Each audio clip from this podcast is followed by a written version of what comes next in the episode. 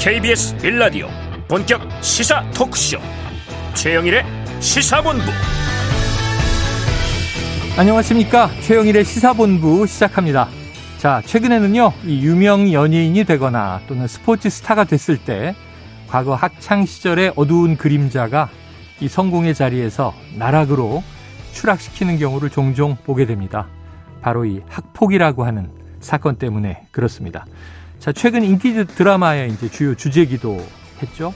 자, 그런데요. 이렇게 청소년 시절 또 학창 시절의 비행이 성인이 된 이후에 직업 세계에도 영향을 미치게 되지만 또 이 결혼할 때도요. 건강 기록부 정도 또 과거에는 좀 나아가면 채무 기록 정도를 교환하던 데서 나아가 이 생기부, 생활 기록부까지 확인하는 지경에 이르렀다는 겁니다. 학창 시절에 학폭 사례는 없는가? 뭐 이런 이제 의심이죠. 자, 어제 KBS를, KBS 보도를 보다가 제가 좀 놀랐는데요. 이 드디어 로펌들이 나서서 이제는 학폭 사건 전문이다. 이런 마케팅을 하기 시작했다는 겁니다. 이 작게는 수백만 원에서 크게는 수천만 원까지 이 학폭 처벌에 대한 전략도 세워주고요. 또 실행을 해서 처벌 수위를 낮추거나 기록에 남지 않도록 법률적인 지원을 한다는 건데요. 자, 생각이 납니다. 또다시 그러면 이게 유전무죄, 무전유죄가 아닌가. 자, 애초에 이 학폭에 대한 우리의 관심은 어, 청소년 폭력을 예방하고 줄이고 없애자는 취지였는데 이제는 폭력을 저지르고도 벌 받는 것을 회피하는 서비스가 고도화된다면 이거 뭐 드러나지 않게 폭력을 저지르는 방법을 가르칠 겁니까? 자, 여러 가지 사안들이 그렇습니다. 근본이 바로 서기보다 늘 주객이 전도되는 세상 참 답답할 때가 많습니다. 최영일의 시사본부 출발합니다.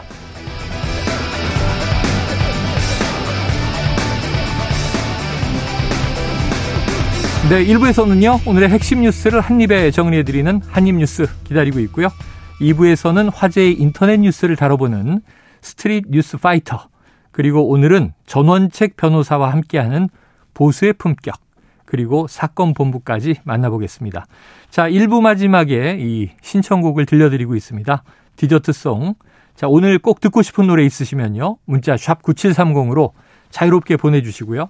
짧은 문자는 50원, 긴 문자는 100원입니다. 오늘의 디저트송 선정되신 분께는요. 저희가 치킨 쿠폰을 보내드리고 있으니까요. 오늘도 많은 참여 부탁드립니다. 최영일의 시사본부 한입뉴스. 네, 오늘의 핵심 뉴스를 한입에 정리해 드립니다. 한입뉴스. 박정호 오마이뉴스 기자, 그리고 오늘은 이봉우 미디어 인권연구소 뭉클 연구원과 시작해 보겠습니다. 두 분 어서 오세요. 안녕하세요. 자, 이게 오늘 또 속보들이 막 나오는데요. 국정원이 압수수색에 나섰다. 이거 좀 이례적으로 듣는 사안입니다. 네. 국가정보원과 경찰청이 오늘 오전에 민주노총 사무실에 대한 압수수색에 나섰어요. 어떻게 된 일입니까? 그렇습니다. 오늘 오전 9시 좀 넘은 시각에 서울 정동의 민주노총 이 사무실에 국정원과 경찰이 출동을 한 건데요. 네. 지금 압수수색은 진행이 되고 있습니다. 네. 근데 이제 초반 1시간 정도 이 민주노총 이제 조합원들이 이 압수수색에 대해서 좀 기다려라 아, 음. 하지 마라 아, 뭐 이렇게 좀 막아서는 모습이었어요. 또 대치를 하다가 그렇습니다. 이제 변호인 그러니까 변호사가 입혀야 된다 이런 네네. 얘기를 하다가 아, 변호인이 왔고요. 그래서 조합원 한 명, 그러니까 압수수색 대상인 조합원 한 명과 변호사가 참관하는 조건으로 수색을 진행하는 걸로 음. 정리가 됐다라고 민주노총 측에서 설명을 했어요. 네네. 그래서 지금 압수수색이 진행이 되고 있는 상황이고요. 압수수색 영장에 적시된 혐의가 국가보안법 위반 혐의입니다. 어. 경찰 관계자 얘기를 들어보면 이게 이제 압수수색에 대해서는 민주노총 조직 전체가 아니라 네. 아, 이 민주노총 소속 조합원 4명에게 적용된 혐의고 음. 어, 이들에 대한 강제 수사에 나선 거다. 이렇게 설명을 했습니다. 구체적으로 좀 보면 민주노총 조직국장 등 4명이 캄보디아와 베트남 등 해외에서 예. 북한 공장원을 만나서 어허. 지령을 받은 정황을 포착했다. 네네. 이런 얘기를 수사 당국에서 좀 하고 있거든요.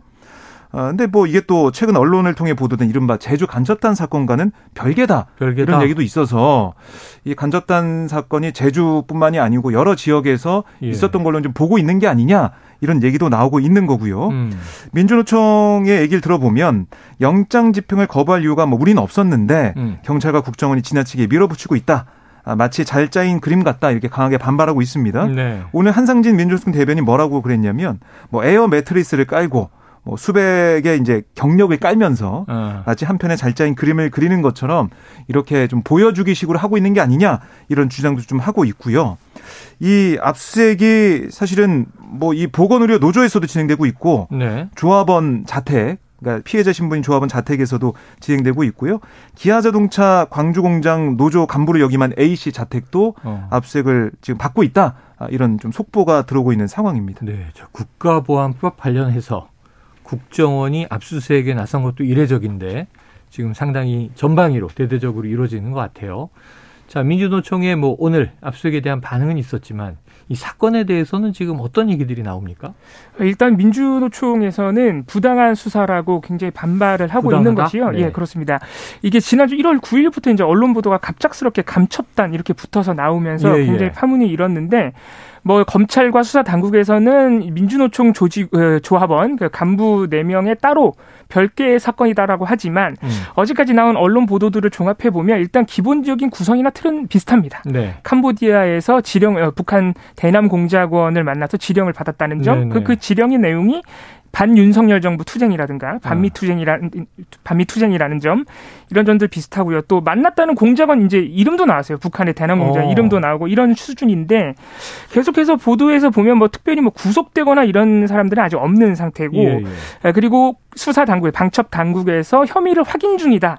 이런 수준으로 보도가 나오고 있는데 이렇게 음. 보도가 한 2주일 나오다가 이렇게 전방위적으로 지금 네. 어, 노조에 대해서 압수수색이 들어오니까 아무리 몇 명에 대한 어, 특정 사인에 대한 수사라고 하지만 사실상 민주노총 전체에 대한 이 간첩 낙인 찍기 아니냐. 음. 비판 세력에 대한 그런 낙인 찍기 아니냐라고 반발을 하고 있고요. 네. 또한 가지는 이게 언론 보도나 국민의힘의 입장을 보면은 문재인 정부에서 국정원의 대공 수사권을 뺏어서 내년부터 이제 경찰 넘기게 돼 있기 때문에 네. 그래서 간첩 수사가 방치되어 있었다. 아. 그래서 대공 수사권을 다시 국정원에 돌려줘야 된다.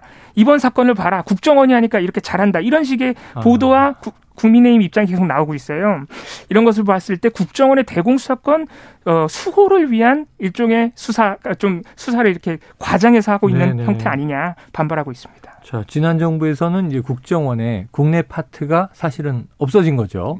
해외 정보 활동만 하게 이제 개편이 됐던 건데 축소되고 그런데 지금 이번 정부 들어와서는 이제 국가보안법 등장을 했고 국정원의 압수수색 그게 대공수사권과 또 관련된 어, 여지가 있을 것이다라고 하는 추정들이 나오고 있다는 얘기예요. 좀 지켜볼 대목이 있습니다.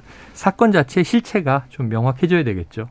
아니 아무리 해외에서 이 한국인이라고 우리말을 하니까 만났을 텐데 북한 공작원이라는 걸 알았으면 지령을 내리면은 다 그걸 실행합니까?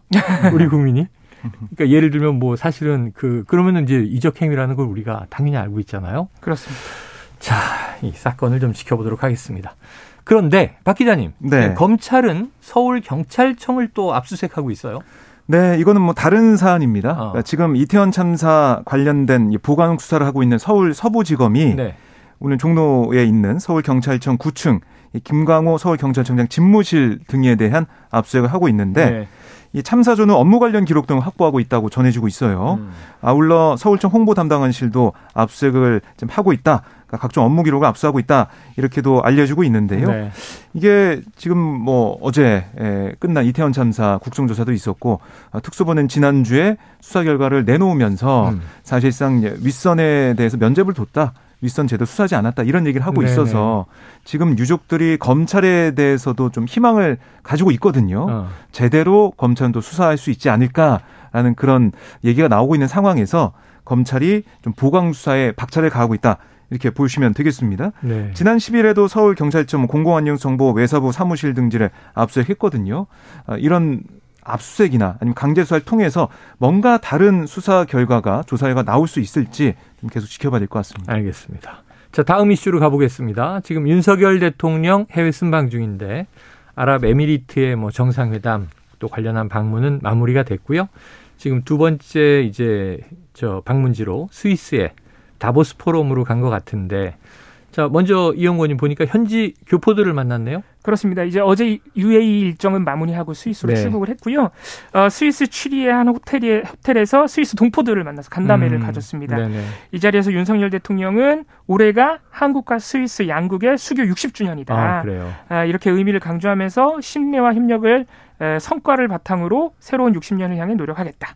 과학기술 경쟁시대 맞이해서 스위스와 함께 보편적 가치를 공유하는 기술 선도국들과 첨단 과학기술 협력을 강화하겠다 이렇게 밝혔는데 음. 사실 핵심적인 일정은 다보스 포럼 세계 최대 규모의 이 민간 네네. 경제 네. 논의하는 장인데 여기 참석해서 드디어 이게 몇 년 만에 이제 한국 대통령이 연설까지 하게 되어 있는데 네네. 사실 이번 다보스 포럼이 또 3년 만에 코로나 때문에 못하다가 3년 만에 음. 또 제대로 개최하는 것이기도 한데 행사로 열리는 거죠. 그렇습니다. 이게 또 분위기가 또 예전 같지는 않다 그래요. 음. G7 중에 독일 총리 정도만 참석하고 지금 일단 미중 음. 지도자들이 다 빠져 있고 네. 또 이게 해마다 열릴 때 그렇지만 이게 세계 각국의 지도자들과 부자들이 화로운데 모여가지고 어. 이게 세계 경제를 논하고 뭐 빈곤을 논하고 기술을 논하는 것이 과연 무슨 도움이 되느냐 네네. 이런 의심도 항상 있었기 때문에 음. 좀김 빠진 것 아니냐 이런 평가도 있어서 대통령의 연설 19일날 예정되어 있는데 네. 또 지켜봐야 될 것 같습니다. 알겠습니다. 자 그런데 이제 지금 스위스로 이동을 했지만 어, 아랍에미리트와의 뭐 이 회담은 표면적으로 참 잘 된 것 같아요. 뭐 300억 달러 투자 유치도 됐고 48개에 달하는 MOU도 민간 공공 부문 체결이 됐고 아 그런데 이 아크 부대에서 윤 대통령이 아랍에미리트의 적은 이란이다 이렇게 발언한 것의 여진이 이어지고 있네요. 그렇습니다. 아, 우선은 뭐 야당에서는 파상 공세를 벌이고 있습니다. 네. 어제 뭐 아, 외통위 이 현안 질의에서도 이 부분이 계속 다뤄지는 모습이었고요. 음. 오늘 아침 민주당 지도부 회의를 봐도 이재명 대표가 뭐라고 했냐면 이번 순방에도 어김없이 이제 외교 참사가 발생했다. 네. 대통령께서 뜬금없이 이란을 겨냥해 적대적 발언을 내놓았다. 아, 기초적인 사리 판단도 못하는 것이 참으로 안타깝다. 이렇게 꼬집었고요. 음. 아, 이 대표는 이 형제국이라는 UAE를 난처하게 만들고 또 이란을 자극하는 매우 잘못된 실언이다. 이란과 관계가 악화하면 현지 교민은 물론이고 이 호르무즈 해협을 오가는 우리 선박도 어 적지 않은 공격을 당할 수 있다. 네. 이런 우려도 밝혔습니다. 그러면서 외교 안보의 기본을 제대로 챙겨보길 권한다. 아, 또 전쟁 불사를 외치고 친구의 적은 나의 적이라는 이 단세포적인 편향 외교로는 국민과 나라의 이익을 제대로 지킬 수 없을 거다. 이렇게도 주장을 했습니다. 음. 아, 이렇게 이제 민주당에서는 계속 이 발언의 문제성을 계속 지적하고 있는 반면에 국민의힘은 진화에 좀 나서고 있는 네 그런 모습인데 어제 이제 외통위에서 태영호 의원의 발언, 뭐 정진석 비대위원장 발언 좀 보면 이 대통령이 이라는 한국의 적이라고 발언했다면 부적절했겠지만 음. 아랍과 UAE를 언급하면서 장병 격려 차원에서 한 말이 왜 외교 참사냐 네. 반문하는 모습을 보였고요.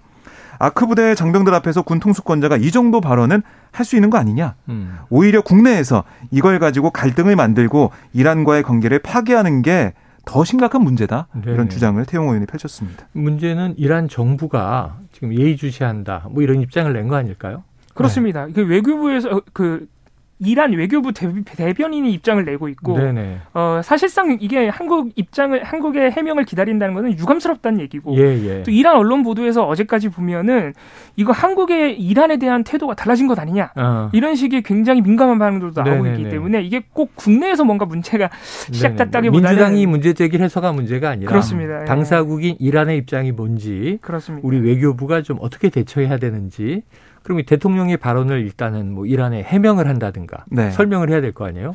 그 사실은 뭐 윤 대통령의 발언이기 때문에 윤 대통령이 직접 해명하는 게 어, 맞는 게 아니냐라는 네. 얘기도 나오고 있는데 네. 근데 뭐 대통령이 여기에 대해서 뭐 기자회견을 열거나 어떻게 하면서 해명할 수는 없는 상황으로 보이잖아요. 네. 그래서 결국에는 기자들, 뭐 취재하러 간 기자들이 있으니까 취재 기자들, 순방 따라온 기자들과 간담회를 하거나 음. 아니면 어떤 자리를 좀 만들어서 현안에 대해서 얘기하다가 여기에 대한 질문이 나면 자연스럽게 음, 메시지를 내는 거죠. 예, 그 발언은 뭔가 좀 착오가 있었다라든가 아니면 유감이라든가 음. 그렇게 표현하면서 이란과의 관계를 좀 정상으로 돌리는 게 필요하지 않을까 싶고요. 네.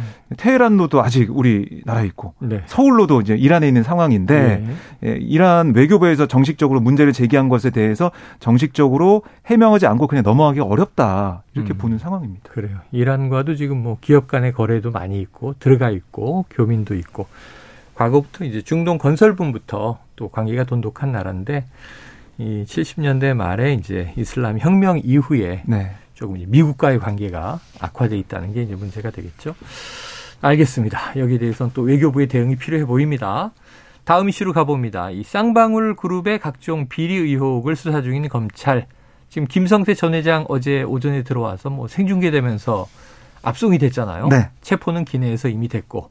그런데 지금 체포영장의 유효시한이 48시간이니까 곧 구속영장이 나와야 되는 거 아니에요? 네, 이게 기내에서 체포가 돼서 그때 우리 시간으로 새벽 2시 40분 정도였어요. 음. 그러니까 내일 새벽 2시 40분에면 48시간이 만료가 됩니다. 네. 그러니까 그 안에 구속 영장을 청구하거나 풀어주거나 뭐 두 가지인데 음. 뭐 영장 청구는 기정사실화 돼 있는 거고요. 네. 오늘 아마 오후에 영장을 청구한다. 라는 얘기가 나오고 네네. 있습니다. 그래야 이제 2시 40분 전에 이게 결론이 내려지니까 그렇게 하는 것 같고요.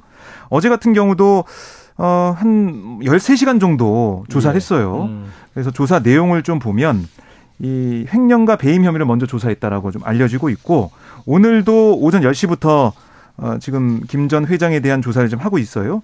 어제 13시간 조사 이후에 이 수원 구치소에서 김 전 회장이 머물렀고 오늘 다시 소환을 받아서 조사를 받고 있는데 오늘은 뇌물 공여와 대북 송금 그러니까 변호사 및 대납 의혹 음. 이런 나머지 혐의들을 추궁할 걸로 지금 알려지고 있습니다. 아, 검찰이 그동안 열심히 준비를 해왔다고 합니다. 그래서 해외 도피 8개월 만에 귀국한 김 전 회장의 조사를 위해서 수십여 장에 달하는 질문지를 작성해 놨다. 철저하게 준비를 했다라고 얘기하고 있는데 김 전 회장 같은 경우도 어제 조사에서 네. 뭐 진술을 거부하거나 묵비권 행사하는 건 없었다고 합니다. 네. 다 대답을 하면서 조사를 받고 있다고 하니까 검찰이 뭐 여러 가지 판단한 다음에 영장 청구 여부를 결정하겠지만 지금 현재로서는 뭐 아, 배임 뭐 횡령 이 액수가 너무 크기 때문에 이런 혐의를 잡아서 영장 청구할 가능성이 큽니다. 네. 그 중에 하나가 이제 이재명 대표와 관련이 있다는 변호사비 대납 의혹인데 민주당은 완전히 끝난 사건을 끄집어내서 소설을 썼다 이렇게 주장을 하고 있고 검찰은 이게 상당히 근거가 있다라고 지금 보니까 이제 수사를 하고 있는 것이고 근데 지금 우리가 알 수 있는 게 너무 제한적인데 요 정도예요. 김성태 전 회장의 이야기, 인터뷰, 또 이재명 대표도 공개적으로 얘기한 바 서로 모른다. 전화번호도 모른다. 연락을 취하지도 않았다. 만난 바도 없다. 일면식이 없다는 입장은 둘 다 똑같은데 두 사람이 가까운 관계였다는 법정 진술이 나왔어요. 그게 어떻게 되는 겁니까? 아, 이게 어제 어, 이화영 전 경기도 평화부지사의 네네. 그 뇌물 및 정치자금법 위반 사건의 공판에서 네. 어, 증인으로 나왔던 쌍방울의 전 비서실장의 음. 진술이 나왔던 겁니다. 네네. 이 경기도 어, 이화영 전 경기도 평화부지사가 사실 이 대북송금 음. 어, 관련해서 그 대북송금에 촉발이 됐던 대북 경협 사업을 주도한 인물이거든요. 음. 그래서 관련 쌍방울 관련자들도 증인 어, 증인으로 나오고 있는 상황인데 이 전 비서실장이 어제 증인으로 나와서요. 어, 추진할 당시 에, 사업 제안서를 썼기 때문에 검찰에 이 여러 가지 질문이 있었는데 네. 그 검찰이 어제 질문했던 검찰의 진술 조서를 보면 김성태 회장, 방용철 부회장, 이재명 경기도지사, 이화영 경기평화부지사가 다 가까운 관계였던 게 맞냐는 검찰의 질문에 그렇게 알고 있다고 답했다라는 네네. 내용이 있고 이거를 어제 검찰이 다시 한번 확인을 한 겁니다. 예. 증인에게. 그리고 어제도 다시 한번 이 비서실장이 맞다고 얘기를 했고요. 음. 어, 어떤 장면에서 이 사람들이 가까운 관계라고 생각했느냐라는 물음에도 이재명 지사의 경우 회사 내에서 김성태 회장님이 경기지사님하고 가깝다는 얘기가 많이 나왔었다라고 음. 하는 내용이 있어서 역시 어제 다시 한번 네. 확인을 하면서 이게 당사자인 두 사람과는 지금 진술이 엇갈린다 이렇게 네. 보도가 되고 있습니다. 알겠습니다. 이게 참 뭐 진실은 무엇인가 확인이 돼야 되겠죠. 만약에 두 사람이 아는 관계인 것으로 확인될 수 있는 뭐 음. 증거, 이 과거 같으면 뭐 사진이라든가 또는 뭐 통화 내용이라든가 네. 또는 뭐 이게 관계자의 진술이라든가 이런 게 나오면 이제 모른다라고 부인했던 게 또 굉장히 불리해질 수 있고 예. 그렇지 않다면 또 입증은 이제 검찰의 몫이니까요. 그렇습니다. 음. 그런데 오늘 이제 YTN과 이 전 비서실장 A 씨가 네네. 통화를 했는데 어. 김성태 전 회장이 이재명 대표와 직접 통화하거나 만난 사실을 보거나 어. 김 전 회장에게 두 사람 관계를 들은 건 아니었다. 뭐 이렇게 또 네네. 부연 설명을 하더라고요. 회사 내 그런 이야기가 공공연히 떠돌았다. 네, 들었다는 네. 그런 거잖아요. 그런 뭐 들었다는 식인데 음. 이게 또 이제 법정에서 어떻게 좀 판단을 받을지 좀 봐야겠습니다. 글쎄요. 비서실장이면 뭐 직원들의 이야기를 듣고 알 수 있는 위치가 아니라 본인이 더 잘 알 수 있는 위치에 있을 텐데. 그렇죠. 김성태 전 회장과 예, 사실 예, 지근거리에 아마 있었을 그렇습니다. 것이고 또 이게 핵심은 어차피 이 네. 변호사비 대납이나 대북 송금이라는 핵심적 혐의와 연결이 돼야 되기 때문에 네. 이 둘이 아는 사이냐도 중요하지만 음. 그게 과연 그 다른 본질적인 혐의와 어떻게 연결되느냐도 네. 앞, 앞으로 문제가 될 것 같습니다. 대북 송금은 또 김성태 전 회장은 그 200만 불을 내가 보낸 게 맞다. 대북 사업권을 따기 위해서다. 다만 이 200만 달러가 비자금 이런 거 아니고 사비다라고 얘기했던 그렇습니다. 말이죠. 알겠습니다. 여러 가지 좀 복잡한 사안들입니다. 자, 지금 12시 40분을 넘긴 시간이고요. 수요일 점심시간에 교통 상황을 좀 알아보고 이슈들을 이어가도록 하겠습니다. 교통정보센터의 이승미 리포터 나와주세요.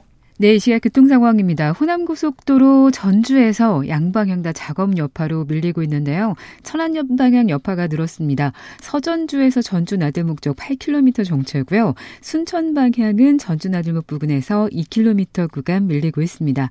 호남고속도로 지선 대전 방향으로 계룡 부근 정체도 작업 여파고요. 논산 방향으로 북대전 나들목 부근 1km 구간에서 작업 영향을 받고 있습니다. 수도권 제일순환고속도로 판교에서 구리 방향으로는 판교 분기점 부근 1차로에서 승용차 관련 추돌 사고가 발생해서 1km간 정체고요. 경부고속도로는 서울 방향으로 수원과 판교에서 막히고요. 달래내 고개에서 반포까지 통행량과 작업 영향이 남아서 9km 구간 밀리고 있습니다. 서울 양양고속도로 서울 방향으로 화도 졸음쉼터에서 승용차 화재 사고를 처리하고 있어서 이 졸음쉼터를 이용할 수 없고요. 본선 갓길도 차단되고 있습니다. KBS 교통정보센터였습니다.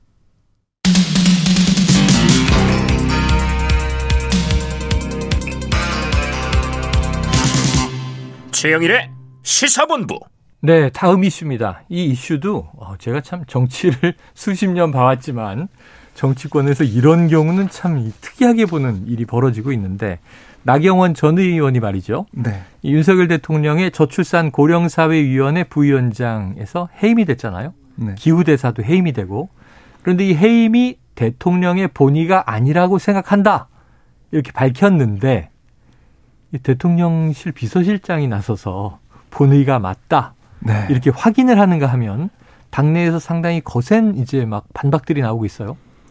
그렇습니다. 어, 5시간 만에 김대기 비서실장이 언론 공지를 한 거예요. 네네. 뭐라고 했냐면 대통령께서는 누구보다 여러 국정 현안에 대해 정확하게 파악하고 계시다. 이런 얘기를 했고요. 음. 나전 의원 해임은 대통령의 정확한 진상 파악에 따른 결정이다. 음. 이렇게도 설명을 했습니다. 어, 국익을 위해 분초를 아껴가며 경제외교 활동하고 계시는 대통령께서 나전 의원의 그간 처신을 어떻게 생각하실지는 본인이 잘할 거다. 오, 상당히 센 메시지가 나온 그러니까 겁니다. 그러니까 그 전에 이거 대통령이 스스로 결정하신 게 맞습니다. 네. 이건 뭐 예를 들면 대통령이 비서실이니까 음. 약간 모호한 얘기를 나 의원이 나 전 의원이 던졌을 때 네. 확인해 줄 수는 있는데 그 끝에 말은 되게 무서워요. 그렇죠. 그동안에 나전 의원의 여러 가지 행보가 마음에 들지 않았다. 이렇게까지 음. 볼 수가 있어요.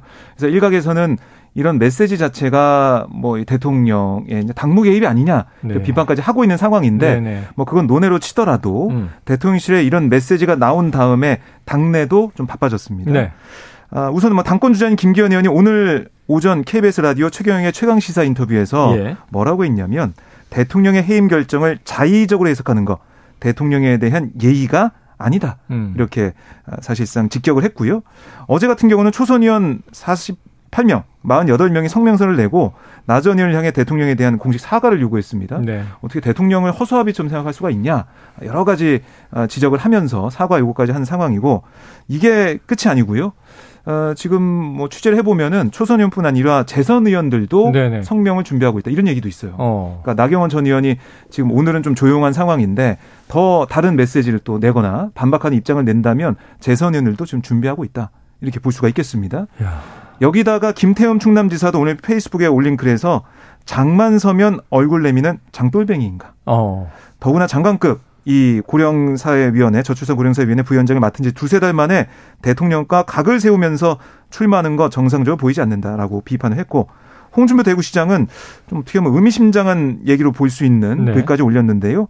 나 전 의원에 대해서 들리는 말로는 지난해 장관 후보 검증 과정에서 건물 투기 문제가 나왔다는데 사실인지 여부는 알 수 없지만 그것부터 해명하는 게 우선순위가 아니냐라는 어. 의혹까지 제기했습니다. 목을 또 살짝 흘렸네요. 그렇습니다.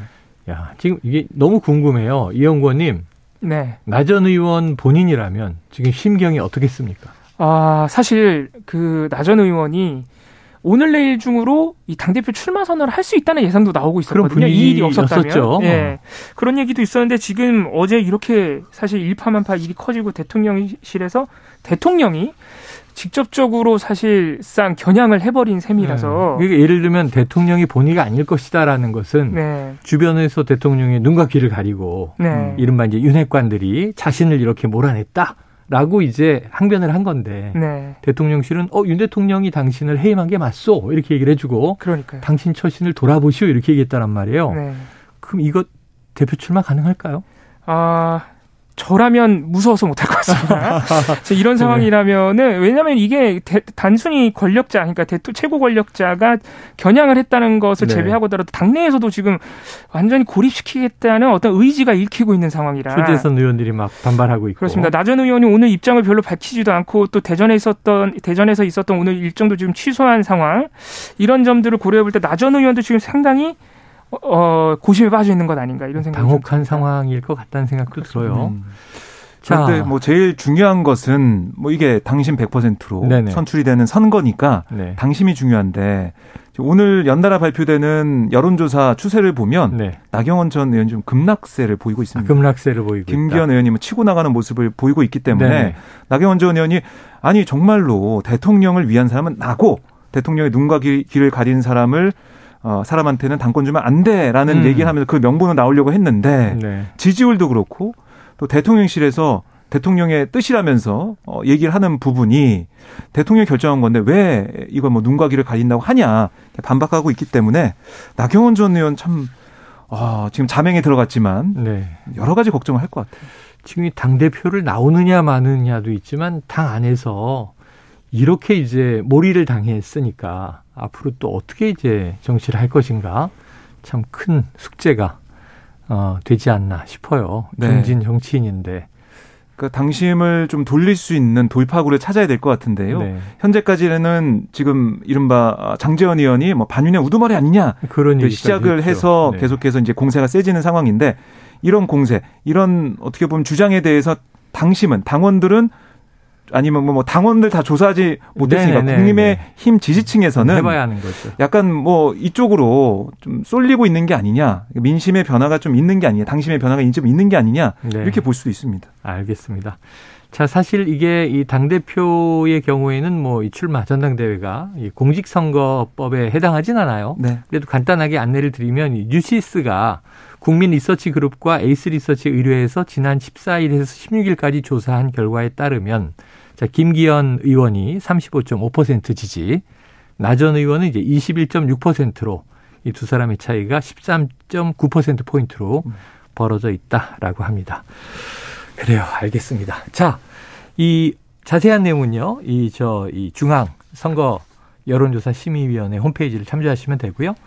자, 다음 이슈로 넘어갑니다. 이 어제 17일 이게 55일간 처음에 45일 플러스 10일 그래서 55일인데 예산안 합의 처리 기간 빼고 나면 불과 한 달 남짓 이제 국정조사 어, 국조 특위가 진행이 됐었죠.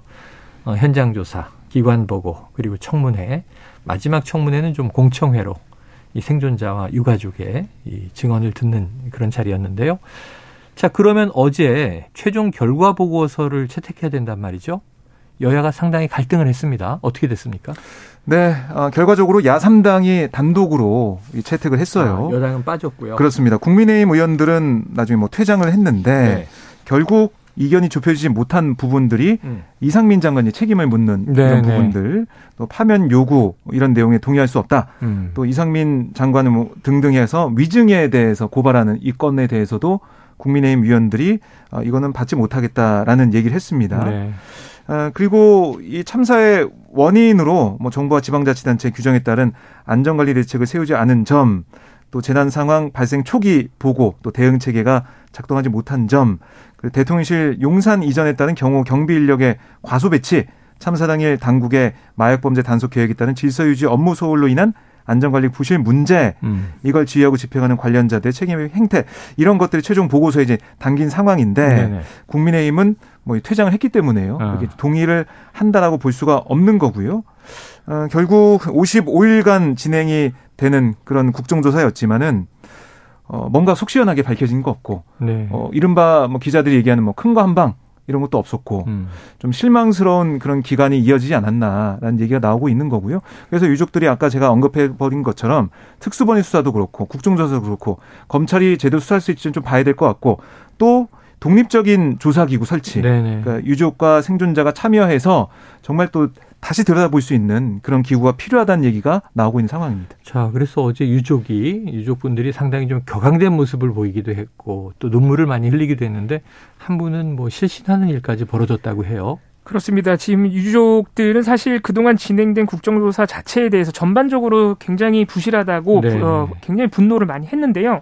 어제 마지막 전체회에서도 결정적으로 국민의힘 조수진 의원이 의사 음. 진행 발언을 통해서 청담동 술자리 같은 게 정쟁이다. 사실이 아닌데 청담동 술자리가 사실이냐 이렇게 얘기를 했어요. 네네. 근데 이게 이제 이상민 장관의 책임을 보고서에 넣느냐 마느냐를 두고 공방을 벌이다가 어. 이제 이상민 장관에게 제기된 여러 책임이 사실이 아니라는 취지에서 국민의힘 어, 조수진을 이런 비유적으로 그렇습니다. 야, 근데 청담동 술자리를 끄집어냈네요. 그렇습니다. 그렇다 보니까 이제 유, 유, 그 유족 중에 이제 조미연 씨라든가 그 고 이재한 씨의 네. 모친이시죠. 네. 그리고 이종철 대표 이런 분들이 굉장히 역시나 성토를 했고요. 아. 결국에는 이에 대해서 항의하고 회의 후에도 어, 우리 아들을 돌려내라 이렇게 어, 울부짖는 와중에 이종철 대표가 잠시 실신하는 일까지 있었습니다. 아 그래요 안타깝습니다. 결국은 처음부터 쭉 얘기하고 있지만 유가족의 아픔을 위로하고 풀어주는 국정조사 또 그 진상을 드러내는 수사 네.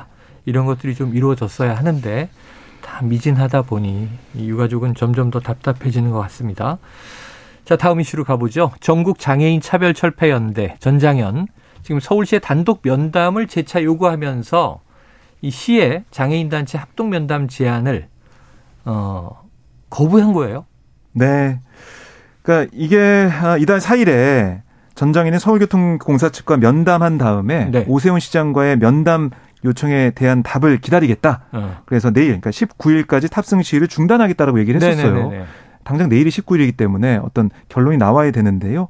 어제 서울시가 전장현에 오세훈 시장과의 비공개 면담을 다시 제안했습니다. 네네. 그러니까 이게 공개 면담이 아니라 비공개 면담을 제안을 했고 음. 또 서울시는 이 전장현과의 단독 면담이 아니라 다른 장애인 단체가 함께하는 합동 면담을 아, 제안을 네네네. 한 거고 이게 마지막 요청이다라고 못을 박았습니다. 예. 그랬더니 전장현은 아니 비공개 합동 면담 이게 문제 해결을 위한 자리가 되길 바라는 마음으로 다시 한번 단독 면담을 요청한다라고 어. 다시 얘기했어요. 전장현은 단독 면담을 요청한 건데 그렇습니다. 서울시 측은 비공개로 하면서 다른 장애인 단체와 합동으로 네. 하자. 근데 이걸 전장현이 거부한 그런 상황이네요. 그렇습니다.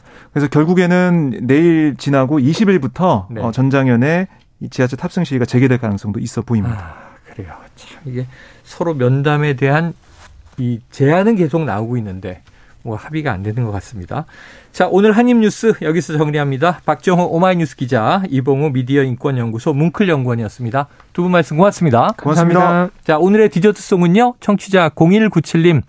혼란한 요즘 그냥 막연하게 잘 됐으면 좋겠다라고 생각하다가 갑자기 멍하게 되네요. 그럼에도 불구하고 우리나라 잘 되길 바랍니다. 영화 라이온 킹 OST 중에서 하쿠나 마타타 디저트송으로 듣고 싶어요. 유쾌한 노래죠. 예, 티몬과 품바가 부르는 유쾌한 노래 들으시고요. 기분 좀 많이 예, 푸시고 저는 입으로 돌아오겠습니다.